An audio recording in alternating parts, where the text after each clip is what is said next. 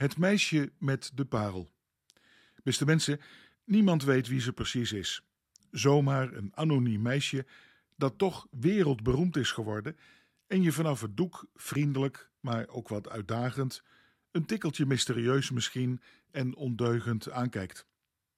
Een blik bijna als een anoniem Valentijnsgebaar, die miljoenen in de wereld op de een of andere manier raakte en ook iets van warmte bij je losmaakt, waar je misschien zelfs een tikkeltje verliefd op wordt en je afvraagt wie haar die parel nou eigenlijk geschonken zou hebben, al was het misschien slechts toch uiteindelijk maar geschilderd glas.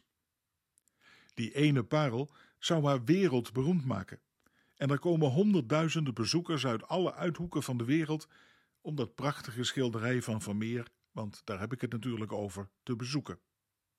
Normaal hangt ze in het Mauritshuis, maar nu even is zo'n bezoek met het grootste deel van haar schilderijenfamilie in het Rijksmuseum.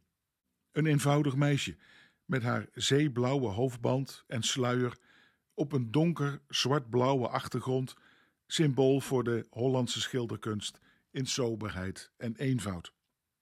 Herkenbaar dus aan die ene parel, in het beste geval door stoere Hollandse vissers uit de zee opgedoken, of bij toeval in een oester gevonden misschien, of kunstig nagemaakt zonder goedkope kitsch te zijn geworden. Naast alle ellende op de wereld met ook zoveel anoniem verdriet en lijden, kunnen we zo'n anonieme liefdevolle blik, waar wat hoop en nabijheid uitspreekt, best wel gebruiken lijkt het. Een oplichtende parel tegen die donkere achtergrond van het dagelijkse nieuws, of misschien wel van je eigen omstandigheden. Vermeer schilderde altijd een eenvoudige werkelijkheid, maar gaf die toch altijd weer een soort extra waarde mee. Zomaar een straatje, een vrouw met melkkannen, een brief, misschien wel te vergelijken met de anonieme Valentijnskaarten en brieven. Maar bij Vermeer kregen gewone mensen als u en ik altijd een verhaal, een mooie plek en met kleur en prachtig licht, of een bijzonder detail zoals die parel, een nog grotere waarde.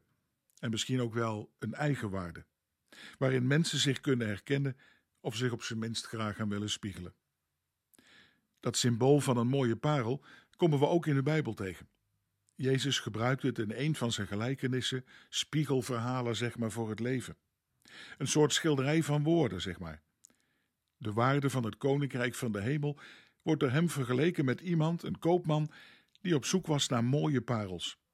En toen hij een uitzonderlijk waardevolle parel vond, besloot hij alles te verkopen wat hij had om die ene parel te kopen. Jezus schildert hier eigenlijk een paar dingen. Hij ziet eerst die zoekende mens naar wat nu echt in het leven van blijvende waarde is. Wat telt echt en wat is van voorbijgaande vergankelijke aard. Jezus wijst op de grote waarde van het evangelie, van geloof, hoop en liefde. En uiteindelijk wijst hij door naar zichzelf als het meest kostbare dat een mens kan ontdekken.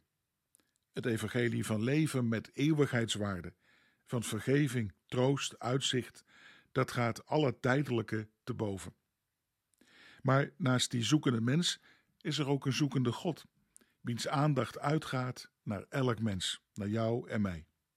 In deze gelijkenis zegt Jezus ook dat ieder mens voor God als een parel is van grote waarde, waar hij al zijn liefde in geïnvesteerd heeft. En liet zien in zijn Zoon Jezus om elk mens te zoeken en bij hem te brengen. U, jij en ik zijn kostbare parels voor God, die hij zijn vriendschap telkens weer opnieuw aanbiedt. Nee, niet anoniem zoals op Valentijnsdag deze week, maar zijn vriendschap krijgt een naam, die van Jezus. Omdat jij voor hem van onschatbare waarde bent. Jezus die ons zijn vrienden noemt, als we hem willen volgen in ons leven. Hij wil mensen juist ook telkens mooier maken, ons weer meer en meer eigenwaarde geven, of die misschien wel weer herstellen, als kostbare parels voor hem.